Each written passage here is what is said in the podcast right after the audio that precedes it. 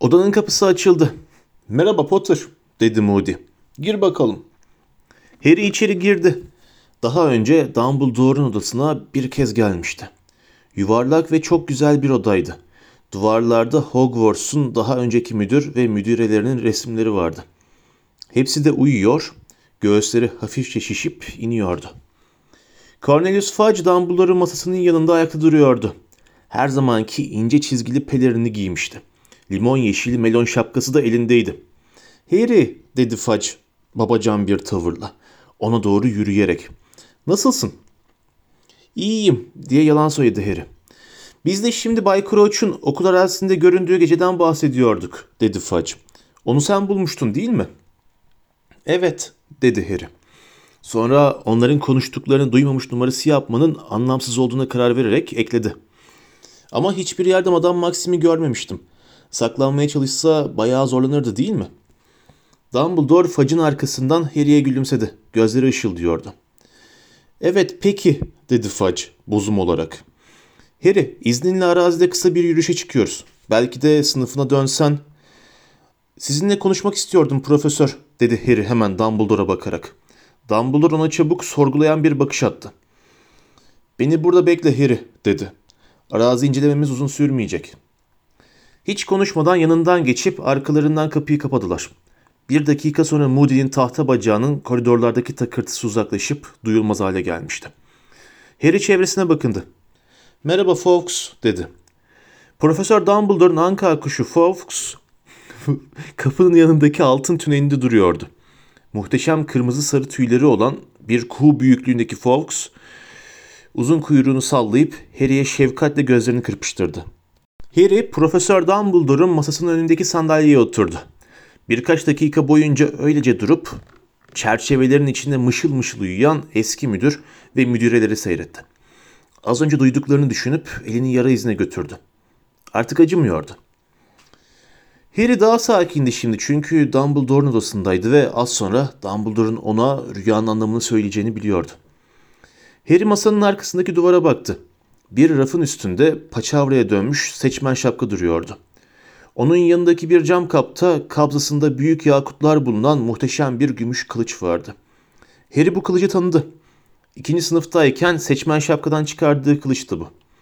Bir zamanlar Harry'nin binasının kurucusu Godric Gryffindor'a aitti. Harry kılıca bakıp tam bütün umudunu kaybetmişken onun nasıl da yardımına geldiğini hatırlıyordu ki cam kapta dans edip ışıldayan gümüşi bir ışık yansımasının farkına vardı. Işığın kaynağını bulmak için çevresine bakındı ve arkasındaki siyah bir dolabın içinden gümüşi beyaz bir parçanın pırıl pırıl parladığını gördü. Dolabın kapısı açık bırakılmıştı. Harry önce tereddüt etti. Fawkes'a bir baktı sonra kalkıp odanın öbür ucuna yürüdü ve dolabın kapısını açtı. İçinde taştan yapılma sığ bir çanak duruyordu. Çanağın kenarlarında tuhaf oymalar vardı. Harry'e tanıdık gelmeyen eski harfler ve semboller. Gümüşü ışık çanağın içindekinden geliyordu. Harry'nin daha önce gördüğü hiçbir şeye benzemiyordu bu. İçindeki maddenin sıvı mı gaz mı olduğunu ayırt edemiyordu bile. Parlak, beyazımsı gümüş rengiydi ve durmaksızın hareket ediyordu. Yüzeyi rüzgarın altındaki su gibi kırıştı. Sonra bulutlar gibi ayrıştı ve hafif hafif dönmeye başladı. Sıvılaştırılmış ışığa benziyordu ya da katılaştırılmış rüzgara. Harry karar veremiyordu. Ona dokunmak, bunun nasıl bir his olduğunu anlamak istiyordu ama sihir dünyasında geçirdiği neredeyse 4 yıllık sürede içi bilinmeyen bir maddeyle dolu bir kaba elini sokmanın pek aptalca bir şey olduğunu öğrenmişti. O da bu yüzden cübbesinin içinden asasını çıkardı. Odayı tedirgin gözlerle taradı. Yine çanağın içindekine baktı ve asasıyla onu dürttü. Çanağın içindeki gümüşi şeyin yüzeyi büyük bir hızla dönmeye başladı. Harry daha yakından bakmak için eğildi. Başı dolabın içindeydi şimdi. Gümüşi madde saydamlaşmıştı. Cama benziyordu. Harry maddenin içine baktı. Çanağın taştan dibini görmeyi bekliyordu ama onun yerine esrarengiz maddenin yüzeyinin altında muazzam bir oda gördü. Bu odaya tavanındaki yuvarlak bir pencereden bakıyor gibiydi. Oda loştu. Harry orasının yerin altında bile olabileceğini düşündü. Çünkü hiç pencere yoktu. Sadece Hogwarts'taki duvarları aydınlatan meşaleler gibi meşaleler vardı. Harry yüzünü burnunun camsı maddeye değmesine 1-2 santim kalana kadar yaklaştırınca her duvarda kat kat yükseliyora benzeyen sıraların üstünde oturan dizi dizi cadılar ve büyücüler gördü. Odanın tam ortasında boş bir sandalye vardı. Harry'nin içinde kötü bir his uyandı. Sandalyenin kolları zincirlerle çevriliydi. Sanki oraya oturanlar genellikle zincirleniyordu. Burası neresiydi? Herhalde Hogwarts olamazdı. Şatoda hiç böyle bir oda görmemişti. Dağısı çanağın dibindeki esrarengiz oda yetişkinlerle doluydu. Ve Harry Hogwarts'ta hayatta bu kadar çok öğretmen olmadığını biliyordu. Bir şey bekliyor gibiler diye düşündü. Sadece sivri şapkaların tepesini görebiliyordu ama hepsinin yüzleri aynı yöne dönük gibiydi ve hiçbiri konuşmuyordu. Çanak yuvarlak. Harry'nin gözetlediği oda ise kare biçiminde olduğundan Harry odanın köşelerinde neler olduğunu göremiyordu. Daha da yaklaştı. Başını eğdi. Görmeye çalıştı. Burnunun ucu içine baktığı tuhaf maddeye değdi. Dumbledore'un odası müthiş bir yalpa yaptı. Harry ileri doğru fırlatılmış, çanaktaki maddenin içine baş aşağı düşmüştü. Ama başı çanağın taştan dibine çarpmadı. Buz gibi soğuk ve kapkara bir şeyin içinde düştükçe düşüyordu. Karanlık bir anafor tarafından emilmeye benziyordu bu. Birden Harry kendini çanağın içindeki odanın bir ucunda bir sırada oturur buldu. Diğerlerinden daha yukarıda bir sıraydı bu. Başını kaldırıp yüksek, taş tavana baktı. Az önce içinden baktığı yuvarlak pencereyi görmeyi bekliyordu ama yukarıda karanlık, sert taştan başka bir şey yoktu. Harry soluk soluğa çevresine baktı. Odadaki cadılardan ve büyücülerden hiçbiri, en azından 200 kişi vardı, ona bakmıyordu. Az önce 14 yaşında bir çocuğun tavandan tam ortalarına düştüğünü hiçbiri fark etmemiş gibiydi. Harry yanındaki büyücüye döndü ve sessiz odanın her tarafında yankılanan bir şaşkınlık nidası koyuverdi. Albus Dumbledore'un yanında oturuyordu. Profesör, dedi Harry, gırtlağına tıkanan bir fısıltıyla. Özür dilerim amacım ben sadece dolabınızdaki çanağa bakıyordum. Ben neredeyiz? Ama Dumbledore ne bir şey yaptı ne de konuştu. Harry'i tamamen görmezden geldi. Sıralarda oturan diğer büyücüler gibi o da gözlerini odanın öbür köşesine bir kapıya dikmişti. Harry ne yapacağını bilemez halde bir Dumbledore'a, bir sessizce izleyen kalabalığa, sonra yine Dumbledore'a baktı. Sonra birden durumu kavradı. Harry daha önce bir kez kendini kimsenin onu göremediği ve duyamadığı bir yerde bulmuştu. O zaman büyülü bir güncenin bir sayfasının içeri, başka birinin anılarının ortasına düşmüştü. Ve fena halde yanılmıyorsa şimdiki de bu tür bir şeydi. Harry sağ elini kaldırdı, şöyle bir duraksadı sonra elini Dumbledore'un yüzünün önünde hızlı hızlı salladı. Dumbledore gözünü bile kırpmadı. Dönüp Harry'e bakmadı, hiç kıpırdamadı. Harry'e göre bu durumu açıklıyordu. Dumbledore onu böyle görmezden gelmezdi. Harry şu anda bir anının içindeydi ve yanındaki bugünün Dumbledore'u değildi. Yine de çok eski olamazdı. Yanında oturan Dumbledore'un saçı gümüş rengiydi ve tıpkı bugünün Dumbledore gibiydi. Ama burası neresiydi? Bütün bu büyücüler neyi bekliyorlardı? Harry çevresine daha bir dikkatle baktı. Yukarıdan seyrederken de tahmin ettiği gibi odanın yer altında olduğu neredeyse kesindi. Bir odadan çok bir zindan diye düşündü Harry. Soğuk ve ürkütücü bir havası vardı. Duvarlarda resim yoktu. Hiç süsleme yoktu. Sadece odanın her tarafında kat kat yükselen, ortada duran zincirli sandalye açıkça görebilecek şekilde konumlandırılmış bu sıkış tıkış sıralar vardı. Harry bu yer hakkında kafasında herhangi bir sonuca varamadan ayak sesleri duydu. Zindanın köşesindeki kapı açıldı ve içeri üç kişi girdi. Bunlardan biri bir adamdı, iki yanında ise birer ruh emici vardı. Harry'nin içini bir soğuk dalgası kapladı. Yüzleri görünmeyen kakuletalı uzun boylu yaratıklar olan ruh emiciler bir cesetinkine benzeyen çürümüş elleriyle adamı birer kolundan tutmuş, odanın ortasındaki sandalyeye doğru yavaş yavaş süzülürcesine ilerliyorlardı. Aralarındaki adam bayıldı bayılacak gibiydi ve Harry onu suçlayamazdı. Ruh emicilerin bir anının içinde kendisine dokunamayacaklarını biliyordu ama onların gücünü çok iyi hatırlıyordu. Kalabalık onları biraz korkuyla izlerken ruh emiciler adamı zincirli sandalyeye yerleştirip yine süzülürcesine odadan çıktılar. Kapı arkalarından kapandı. Harry sandalyede oturan adama baktı ve onun Karkaroff olduğunu gördü. Dumbledore'un aksine Karkaroff çok daha genç görünüyordu. Saçı ve keçi sakalı siyahtı. Üzerinde şık bir kürk değil, ince ve paçavraya dönmüş bir cübbe vardı. Titriyordu. Harry ona bakarken sandalyenin kollarındaki zincirler birden altın renginde parlayıp birer yılan gibi Karkaroff'un kollarına dolanarak onu bağladılar. Igor Karkaroff, dedi Harry'nin solundaki sert bir ses. Harry başını o yöne çevirince yanındaki sıranın ortasında ayağa kalkmış duran Bay Crouch'u gördü. Crouch'un saçı koyu renkti. Yüzünde çok daha az kırışık vardı. Zinde ve tetikte görünüyordu. Sihir Bakanlığı'na kanıt sunman için Azkaban'dan getirildin. Söylediklerinden anladığımız kadarıyla bize vereceğin önemli bilgiler varmış. Sandalyeye sıkı sıkı bağlanan Karkaroff elinden geldiğince doğruldu. Var efendim dedi. Sesi korku doluydu ama Harry yine de bu seste o tanıdık, riyakar tonu duyabiliyordu. Bakanlığa faydalı olmak istiyorum. Yardım etmek istiyorum. Ben bakanlığın karanlık lordun son destekçilerini de yakalamaya çalıştığını biliyorum. Elimden geldiğince yardımcı olmaya istekliyim. Sıralarda bir uğultu oldu. Büyücülerle cadılardan bazıları Karkaroff'u ilgiyle, bazıları ise belirgin bir kuşkuyla süzüyordu. Sonra Harry, Dumbledore'un öteki yanından çok tanıdık, homurtulu bir ses duydu. Pislik. Harry Dumbledore'un öte yanını görebilmek için öne eğildi. Orada deli göz Moody oturuyordu ama görünümünde çok belirgin bir değişiklik vardı. Sihirli gözü yoktu. İki tane normal gözü vardı. İkisi de nefretle kısılmış Karkaroff'a bakıyorlardı. Crouch onu salı verecek diye iç geçirdi Moody Dumbledore'a. Onunla bir anlaşma yaptı. İzini bulmam 6 ay sürdü. Şimdi Crouch elinde yeterince yeni isim varsa onu salı verecek. Bana sorarsan elinde ne bilgi varsa öğrenelim. Sonra onu da onu yine ruh atalım. Dumbledore'un uzun kemerli burnundan ona katılmadığını belirten hafif bir ses çıktı.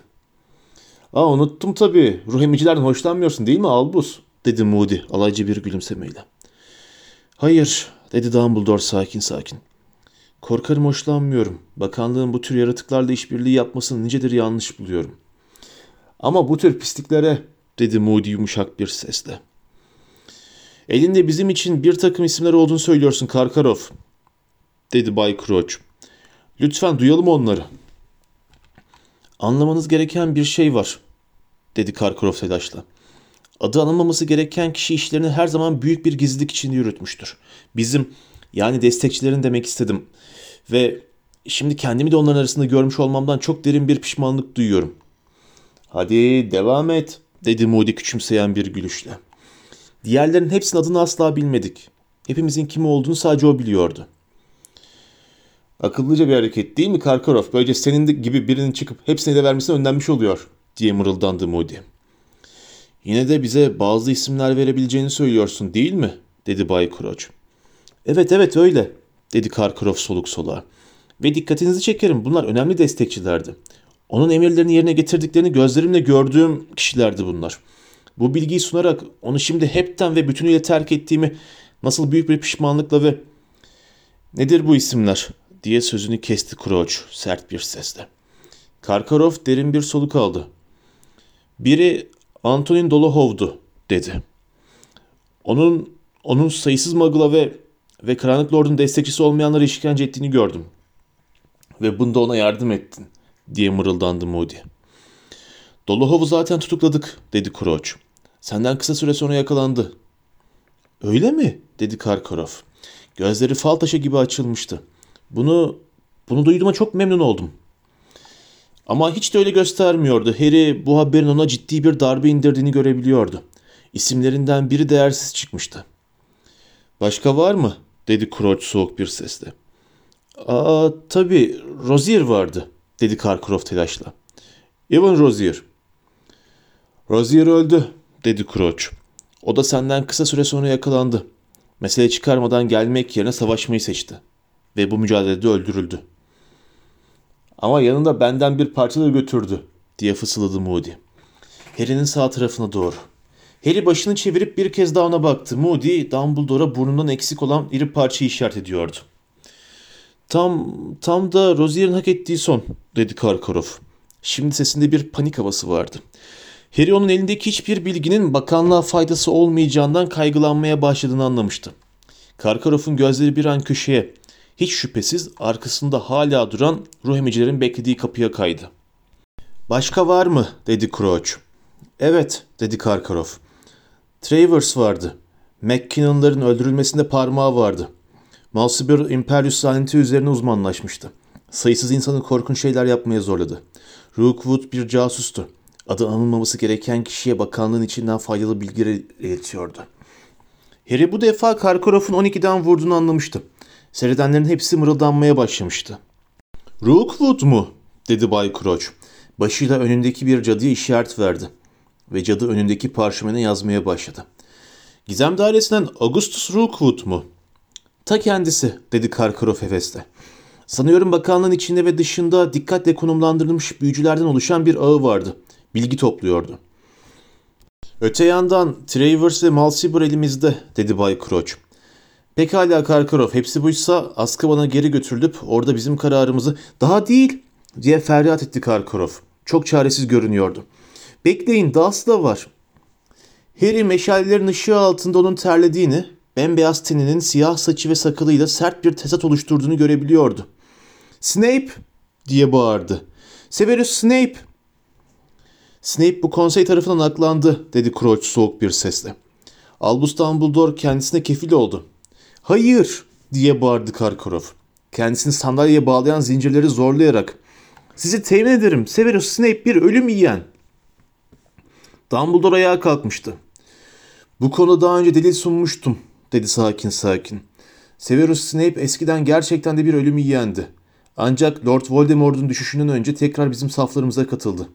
Ve kendi hayatını büyük bir tehlikeye atarak bizim için casusluk yaptı. Şimdi ben ne kadar ölüm yiyensem o da o kadar ölüm yiyen. Harry dönüp deli göz Moody'ye baktı. Moody, Dumbledore'un arkasında yüzünde derin bir kuşku ifadesi duruyordu. Pekala Karkarov, dedi Crouch soğuk bir sesle. Bize yardımcı oldun. Durumunu yeniden gözden geçireceğim. Sen de bu arada Azkaban'a dönüp... Bay Crouch'un sesi alçalıp kayboldu. Harry çevresine baktı. Zindan sanki dumandan yapılmış gibi eriyor, her şey silinip gidiyordu. Harry şimdi sadece kendi bedenini görebiliyordu. Gerisi dönüp duran bir karanlıktan ibaretti. Sonra birden zindan geri döndü. Harry başka bir yerde oturuyordu. Yine en yüksek sıradaydı. Ama şimdi Bay Crouch'un salon solundaydı. Atmosfer oldukça farklıydı. Rahat, neredeyse neşeli bir hava vardı. Odayı çevreleyen cadılar ve büyücüler birbirleriyle konuşuyorlardı. Bir spor karşılaşmasındaymış gibiydiler. Karşı taraftaki dizi dizi sıraların ortalarına doğru bir yerde oturan bir cadı Harry'nin gözüne çarptı. Kısa sarı saçları vardı. Borda bir cübbe giymişti. Ve asit yeşili bir tüy kalemin ucunu emiyordu. Şüphesiz daha genç bir Rita Skeeter'dı bu. Harry çevresine baktı. Dumbledore yine yanında oturuyordu. Üstünde farklı bir cübbe vardı. Bay Crouch daha yorgun, bir şekilde daha haşin ve zayıf görünüyordu. Harry neler olduğunu anladı. Bu başka bir anı, başka bir gündü, başka bir duruşma. Köşedeki kapı açıldı ve odaya Ludo Bagman girdi. Ancak bu tohuma kaçmış bir Ludo Bagman değildi. Quidditch oynamanın getirdiği zindeliğin zirvesindeki bir Ludo Bagman'dı. Burnu kırık değildi. Kendisi de uzun, ince ve kaslıydı. Bagman zincirli sandalyeye otururken tedirgin görünüyordu ama sandalye Karkaroff'un tersine onu bağlamadı. Bagman da belki bundan cesaret alarak seyreden kalabalığın üzerinde göz gezdirip aralarından bir iki tanesine el salladı. Hatta hafifçe gülümsemeyi bile başardı. Ludo Bagman, ölüm yiyenlerin faaliyetleriyle ilgili suçlamalara yanıt vermek için sihirli yasa konseyin önüne getirildin, dedi Bay Crouch. Aleyhine delilleri duyduk ve karara varmak üzereyiz. Kararımızı açıklamadan önce ifadene ekleyeceğim bir şey var mı? Harry kulaklarına inanamıyordu. Ludo Bagman bir ölüm yiyen ha? Sadece şu, dedi Bagman sıkıntıyla gülümseyerek. Şey, biliyorum, aptallık yaptım. Zinanı çevreleyen sıralardaki bir iki büyücü ve cadı hoşgörüyle gülümsediler. Anlaşılan Bay Crouch onların hislerini paylaşmıyordu. Ludo Bagman'a yüzünde son derece haşin ve tiksinti dolu bir ifadeyle bakıyordu. Harry'nin arkasından biri ''Hayatında ettiğin en doğru laftı bu evlat'' diye soğuk soğuk mırıldandı Dumbledore'a. Harry arkasını döndüğünde Moody'nin yine orada oturduğunu gördü. O bulatçılardan biri beyninde kalıcı hasara yol açtı derdim ama her zaman böyle bir man kafaydı. Ludovic Bagman, Lord Voldemort'un destekçilerine bilgi aktarırken yakalandın, dedi Bay Crouch. Bunun için Azkaban'da hapsini öneriyorum. En az. Ama zindanı çevreleyen sıralardan öfke dolu bağırtılar yükseldi. Birçok cadı ve büyücü ayağa kalkıp Bay Crouch'a bakarak başlarını hatta yumruklarını sallamaya başladı. Ama size söyledim, hiç farkında değildim, diye bağırdı Beckman ciddi bir sesle. Kalabalığın uğultusunun üzerinden sesini duyurmak için. Yuvarlak ve mavi gözleri iri iri açılmıştı. Hem de hiç. İhtiyar Rookwood babamın arkadaşıydı. Kim olduğunu bilirsin senin tarafında olacağı hiç aklıma gelmedi. Bizim taraf için bilgi topladığını sanıyordum. Rookwood da daha sonra bana bakanlıkta iş ayarlayacağından bahsedip duruyordu. Yani Quidditch oyunculuğu günlerim sona erdikten sonra yani hayatımın sonuna kadar Bludger'lara hedef olup duramam değil mi? Kalabalıktan kıkırtılar geldi. Oylamaya konulacak dedi Bay Crouch soğuk bir şekilde. Zindanın sağ tarafına döndü. Jüri üyeleri lütfen ellerini kaldırsınlar. Mahkumiyet diyenler. Harry zindanın sağ tarafına baktı. Bir kişi bile elini kaldırmamıştı. Seyreden cadılarla büyücülerin çoğu alkışlamaya başladı. Jüri üyeleri arasından bir cadı ayağa kalktı. Evet diye bağırdı Crouch sinirle. Sadece Bay Bakeman'ı geçen cumartesi günü İngiltere'nin Türkiye'ye karşı oynadığı Quidditch maçında sergilediği muhteşem performansına ötürü tebrik etmek istemiştik, dedi cadı heyecanla. Bay Crouch küplere binmişti. Zindan alkışlarla inliyordu. Bagman ayağa kalktı ve yüzünde bir gülümsemeyle eğilip selam verdi. Bagman dışarı çıkarken Bay Crouch yerine oturdu ve Dumbledore'a bakıp ''Rezillik'' dedi kızgın kızgın. ''Rookwood ona iş ayarlayacakmış ha. Ludo Bagman'ın bize katılacağı gün bakanlık için kara bir gün olacak.'' Sonra zindan yine yok oldu. Geri döndüğünde Harry çevresine bakındı. O ve Dumbledore hala Bay Crouch'un yanında oturuyorlardı ama atmosfer ancak bu kadar farklı olabilirdi. Katıksız sessizliği bölen tek şey Bay Crouch'un yanında oturan incecik, çilemsiz bir cadının gözyaşsız hıçkırıklarıydı. Titreyen ellerle mendilini ağzına bastırıyordu. Harry Crouch'a baktığında onu her zamankinden daha da zayıf ve solgun gördü. Şakağındaki damar seyirip duruyordu. Getirin dedi. Sesi çıt çıkmayan zindanın her tarafını yankılandı. Köşedeki kapı bir kez daha açıldı. Bu defa içeri altı ruh emici girdi. Beraberlerinde dört kişi vardı. Harry kalabalığın içindekilerin dönüp Bay Crouch'a baktıklarını gördü. Bazıları aralarında fısıldaştılar. Şimdi zindanın ortasında dört tane zincirli sandalye vardı. Ruh emiciler yanlarındaki dört kişiyi o dört sandalyeye yerleştirdiler. Tıknaz olan adam Crouch'a boş, boş gözlerle bakıyordu. Daha sıska ve tedirgin görünüşlü adamsa gözlerini hızla kalabalığın üzerinde gezdiriyordu. Gür ve parlak saçlı şiş göz kapaklı kadın zincirli sandalyede sanki bir tahtaymış gibi oturuyordu. Dördüncü kişi ise 20 yaşının altında bir erkek çocuğuydu. Çocuk adeta taş kesilmişti. Titriyordu. Saman sarısı saçları bütün yüzüne dağılmıştı. Çilli teni süt beyazıydı. Crouch'un yanındaki incecik ve ufak tefek cadı oturduğu yerde öne arkaya sallanmaya başlamış, mendilini ağzına kapatmış inliyordu.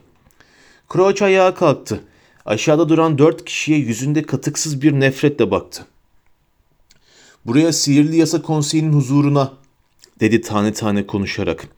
Hakkınızda karara varmamız amacıyla getirildiniz. Öyle iğrenç bir suçla suçlanıyorsunuz ki. Baba, dedi saman sarısı taşlı çocuk. Baba, lütfen. Şimdiye kadar bu mahkemede eşine benzerine rastlamadık, dedi Crouch. Daha yüksek sesle konuşmaya başlayıp oğlunun sesini bastırarak. Aleyhinizdeki delilleri dinledik. Siz dördünüz bir seherbazı Frank Longbottom'u yakalayıp sürgündeki efendiniz adı anılmaması gereken kişinin yerini bildiği düşüncesiyle üzerine Cruciatus lanetini uygulamakla suçlanıyorsunuz. Baba yapmadım diye feryat figan bağırdı aşağıda zincirlenmiş olan çocuk. Yapmadım yemin ederim baba beni yine ruh emicilere gönderme. Ayrıca dedi Bay Crouch Frank Longbottom size bilgi vermeyince Cruciatus lanetini onun karısı üzerinde uygulamakla da suçlanıyorsunuz.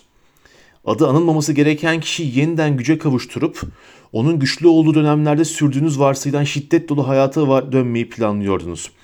Şimdi jüriden anne diye feryat etti aşağıdaki çocuk.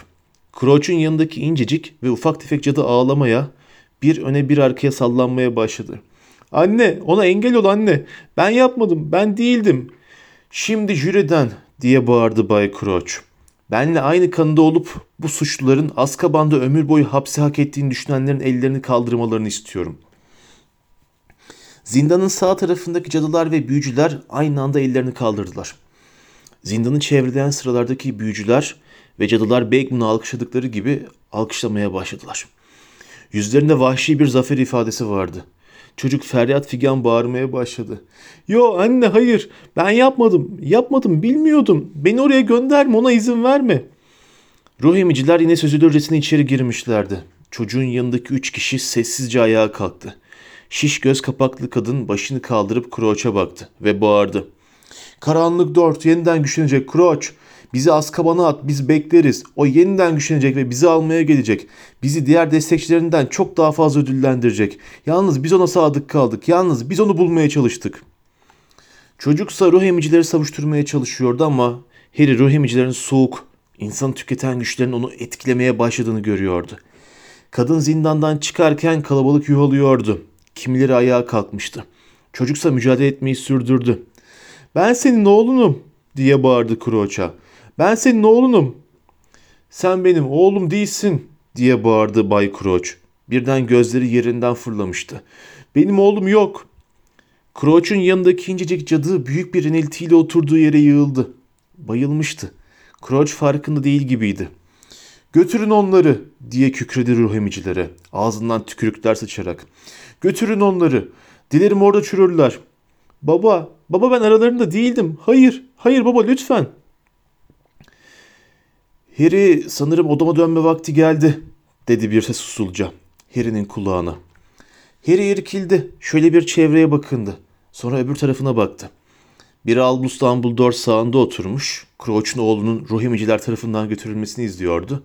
Bir Albus Dumbledore ise sol tarafına durmuş ona bakıyordu. Gel dedi sol, solundaki Dumbledore ve elini Harry'nin dirseğinin altına koydu. Harry havalandığını hissetti. Zindan çevresinde yok olup gitti. Bir an için sadece karanlık vardı. Sonra Harry kendini sanki ağır çekimde bir salto atmış ve birdenbire ayaklarının üstüne inmiş gibi hissetti. Dumbledore'un güneş alan odasının aydınlığı gözlerini kamaştırdı. Taş çanak önünde dolabın içinde ışıldıyordu. Albus Dumbledore ise yanında duruyordu. Profesör, dedi Harry soluk soluğa. Biliyorum yapmamam gerekirdi. Ben sadece dolabın kapısı açıktı ve... Gayet iyi anlıyorum, dedi Dumbledore. Çanağı kaldırdı, götürüp masasının cilalı yüzeyin üstüne koydu ve masanın arkasındaki sandalyeye oturdu. Harry'e de karşısına oturmasını işaret etti. Harry gözlerini taş çanaktan alamadan oturdu. İçindeki madde eski gümüşi beyaz haline dönmüştü. Anaforlar oluşturuyor, dalgalanıyordu. Nedir bu? diye sordu Harry titrek bir sesle. Bu mu? Buna düşünseli deniyor, dedi Dumbledore. Bazen zihnime çok fazla düşünce ve anının tıkıştırılmış olduğunu hissediyorum. Eminim bunun nasıl bir his olduğunu bilirsin. Şey, dedi Harry. Doğrusu hiç buna benzer bir şey hissettiğini hatırlamıyordu. Böyle zamanlarda, dedi Dumbledore, taş çanağı işaret ederek. Düşünselini kullanırım. Basit bir işlem. Zihnindeki fazla düşünceleri dışarı akıtıp çanağı dolduruyor. Sonra da gönlünce inceleyebiliyorsun. Anlıyorsun ya, kalıplar ve bağlantılar bu biçimdeyken onları saptamak daha kolay oluyor. Yani o şey sizin düşünceleriniz mi? dedi Harry. Çanaktaki dönüp duran beyaz maddeye hayretle bakarak. Elbette, dedi Dumbledore. Bak göstereyim. Dumbledore cübbesinin içine asasını çıkardı ve ucunu gümüşi saçının içine, şakağına yakın bir yere dayadı. Asasını başından çektiğinde ucuna saç yapışmış gibi gör- görünüyordu ama bundan sonra Harry bunun saç değil, düşünselini dolduran gümüşi beyaz maddenin aynısından, ıslak ıslak parlayan bir tel olduğunu gördü. Dumbledore bu taze düşünceyi de kaba ekledi ve Harry hayretler içinde kendi yüzünün de çanağın yüzeyinde yüzmeye başladığını gördü. Dumbledore uzun parmaklı elleriyle düşünselini iki yanından tutup çevirmeye başladı. Tıpkı bir altın arayıcısının altın parçalarını ayıklaması gibiydi. Harry kendi yüzünün yumuşak bir geçişle Snape'in yüzüne dönüştüğünü gördü. Snape ağzını açtı ve tavana doğru konuştu. Sesi hafifçe yankılanıyordu. Yeniden beliriyor. Karkarafunki de her zamankinden de güçlü ve belirgin. Yardım almadan da kurabileceğim bir bağlantı, dedi Dumbledore iç çekerek. Ama neyse. Yarım ay biçimindeki gözlüğünün üzerinden Harry'e baktı. Harry ağzını bir karış açmış, kabın içinde dönüp duran Snape'in yüzüne bakıyordu. Bay Fudge toplantımız için geldiğinde düşünselini kullanıyordum. Alelacele ortadan kaldırdım. Belli ki dolabın kapısını doğru düz kapatamamışım. Dikkatini çekmesi doğaldı.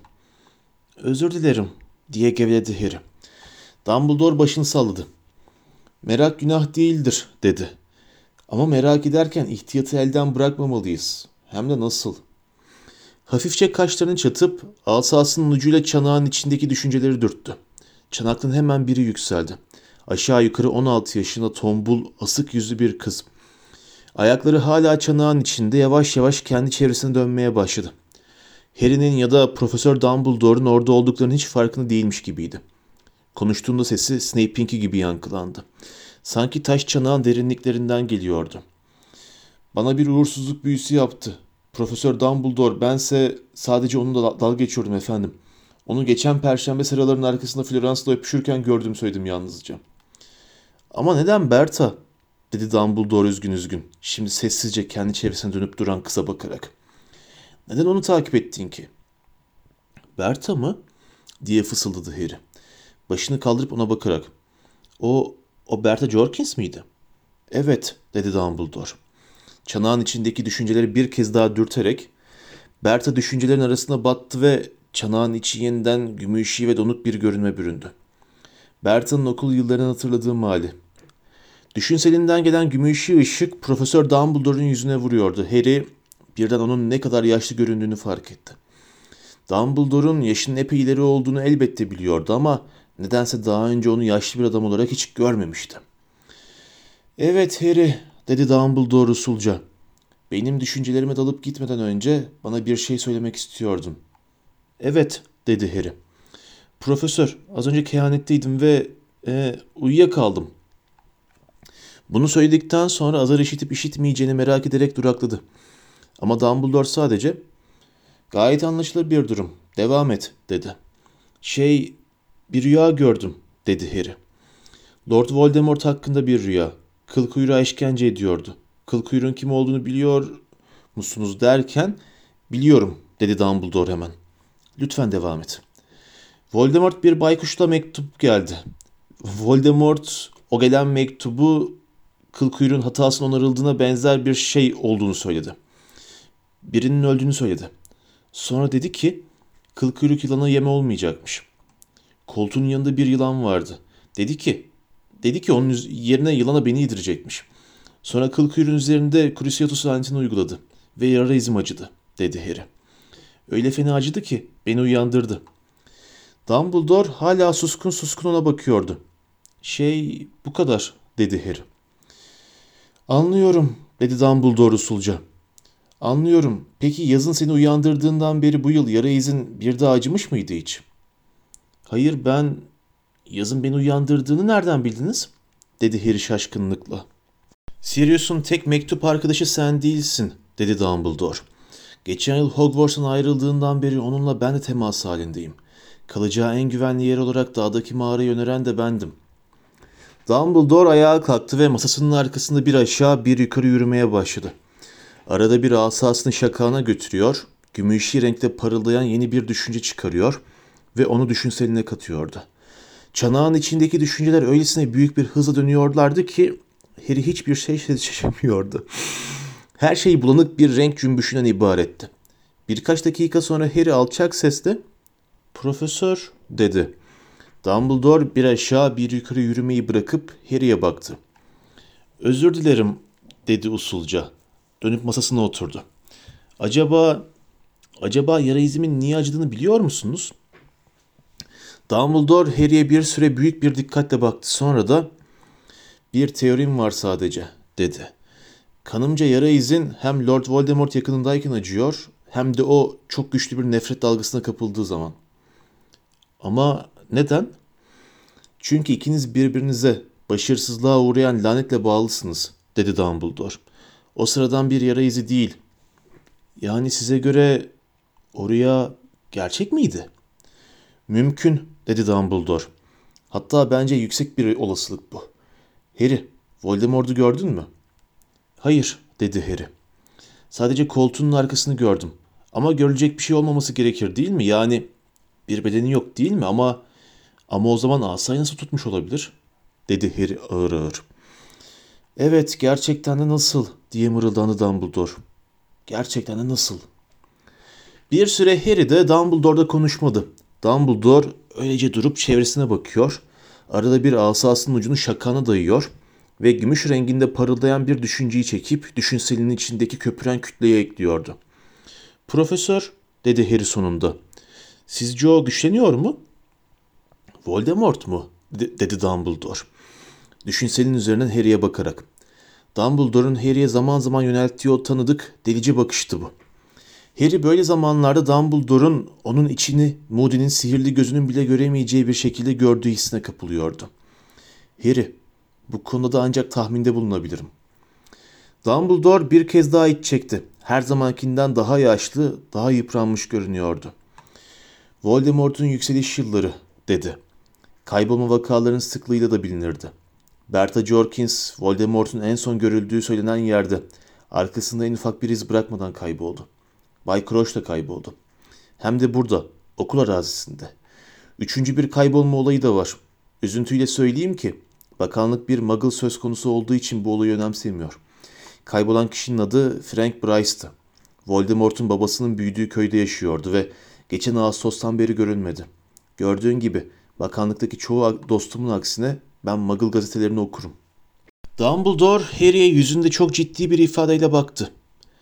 Bu kaybolma vakaları bana birbirleriyle bağlantılı gibi görünüyor. Bakanlık aynı fikirde değil. Odamın dışında beklerken sen de duymuşsundur. Harry başıyla onayladı. Odaya yeniden bir sessizlik çöktü. Dumbledore arada bir düşüncelerini çıkarıyordu. Harry gitmesi gerektiğini hissediyordu ama merakı onu sandalyesine tuttu. Profesör dedi yine. Evet Harry dedi Dumbledore. Şey size şeyi sorabilir miyim? O mahkemeyi hani düşünselin içindeki. Sorabilirsin dedi Dumbledore ciddiyetle. O mahkemeye defalarca katıldım. Ama bazı davaları diğerlerinden daha belirgin şekilde hatırlıyorum. Özellikle de şu aralar. Geldiğinizde e, geldiğinizde izlediğim davayı biliyorsunuz değil mi? Hani Crouch'un oğlunun olduğu davayı. Şey Neville'ın annesi babasından mı söz ediyorlardı? Dumbledore Harry'e içi işleyen bakışlarla baktı. Neville onu niye nenesinin büyüttüğünü sana anlatmadı mı? Dedi. Harry başını iki yana salladı. Neville'ı dört yıldır tanıyordu. Nasıl olup da bunu sormaya akıl etmediğini anlayamıyordu. Evet, Neville'ın annesi babasından bahsediyorlardı, dedi Dumbledore. Babası Frank tıpkı Profesör Moody gibi bir seherbazdı. Duyduğun gibi o ve eşi Voldemort'un gücünü yitirdikten sonra nerede olduğunu söyletmek amacıyla işkence gördüler. Yani öldüler mi? dedi Harry alçak sesle. Hayır, dedi Dumbledore. Sesinde Harry'nin daha önce hiç duymadığı bir acı vardı. Delirdiler. İkisi de Aziz Mungo sihirsel hastalıklar ve sakatlıklar hastanesindeler. Sanırım Neville tatillerde ninesiyle birlikte onları ziyaret ediyor. Onu tanımıyorlar. Harry öylece kaldı. Deşte düşmüştü, bilmiyordu. Dört yıldır hiç öğrenmeye çalışmamıştı. Longbottom'lar çok popülerdi, dedi Dumbledore. Onlara yapılan saldırılar Voldemort'un düşüşünden sonra tam herkes güvende olduğunu düşünürken gerçekleşti. O saldırılar benzerine hiç rastlamadığım şiddetli bir öfkeye yol açtı. Bakanlık bunu yapanları yakalamak için büyük baskı altındaydı. Ne yazık ki Longbottom'ların sunduğu deliller durumları göz önüne alınırsa çok güvenilir değildi. O halde Bay Crouch'un oğlu işin içinde olmayabilirdi, dedi Harry ağır ağır konuşarak. Dumbledore başını iki yana salladı. Bu konuda hiçbir fikrim yok. Harry bir süre daha sessizlik içinde oturup düşünselin içindeki anaforu seyretti. Sormaya can attığı iki soru daha vardı. Ama bunlar yaşayan kişilerin suçlarıyla ilgili, ilgiliydi. Şey dedi. Bay Beckman bir daha hiçbir karanlık faaliyette suçlanmadı dedi Dumbledore sakince. Peki dedi Harry çabucak. Gözleri yine düşünselin içine daldı. Dumbledore yeni düşünceler eklemeye son verdiğinden şimdi çanağın içindekiler daha yavaş dönüyordu. Bir de şey... Ama düşünseli Harry'nin aklındaki soruyu onun yerine soruyordu adeta. Yüzeyde yine Snape'in yüzü belirdi. Dumbledore bir ona bir de Harry'e baktı. Profesör Snape için de aynı şey geçerli dedi. Harry Profesör Dumbledore'un açık mavi gözlerine baktı. Daha kendine engel olamadan asıl bilmek istediği şey ağzından dökülmüştü bile. Niçin onun Voldemort'u desteklemeyi gerçekten bıraktığını düşünüyorsunuz profesör? Dumbledore gözlerini bir süre Harry'nin gözlerine dikti. Sonra işte bu konu Harry dedi. Profesör Snape ile benim aramda. Harry konuşmanın sona erdiğini anladı. Dumbledore kızgın görünmüyordu ama sesinde Harry'e gitme vaktinin geldiğini söyleyen bir kesinlik vardı. Harry ayağa kalktı. Dumbledore da öyle. Harry, dedi tam Harry kapıya ulaştığında. Lütfen Neville'ın annesiyle babasından kimseye bahsetme. Bunu insanlara kendisini söylemeye hakkı var. Hazır olduğu zaman. Peki profesör, dedi Harry. Çıkmak için arkasını döndü. Ve Harry dönüp baktı. Dumbledore düşüncelinin önünde duruyordu. Yüzü çanaktan yükselen gümüşümsü ışıkla alttan aydınlanmıştı. Ve her zamankinden daha yaşlı görünüyordu. Harry'e bir sürece baktı ve ''Üçüncü görevde iyi şanslar'' dedi.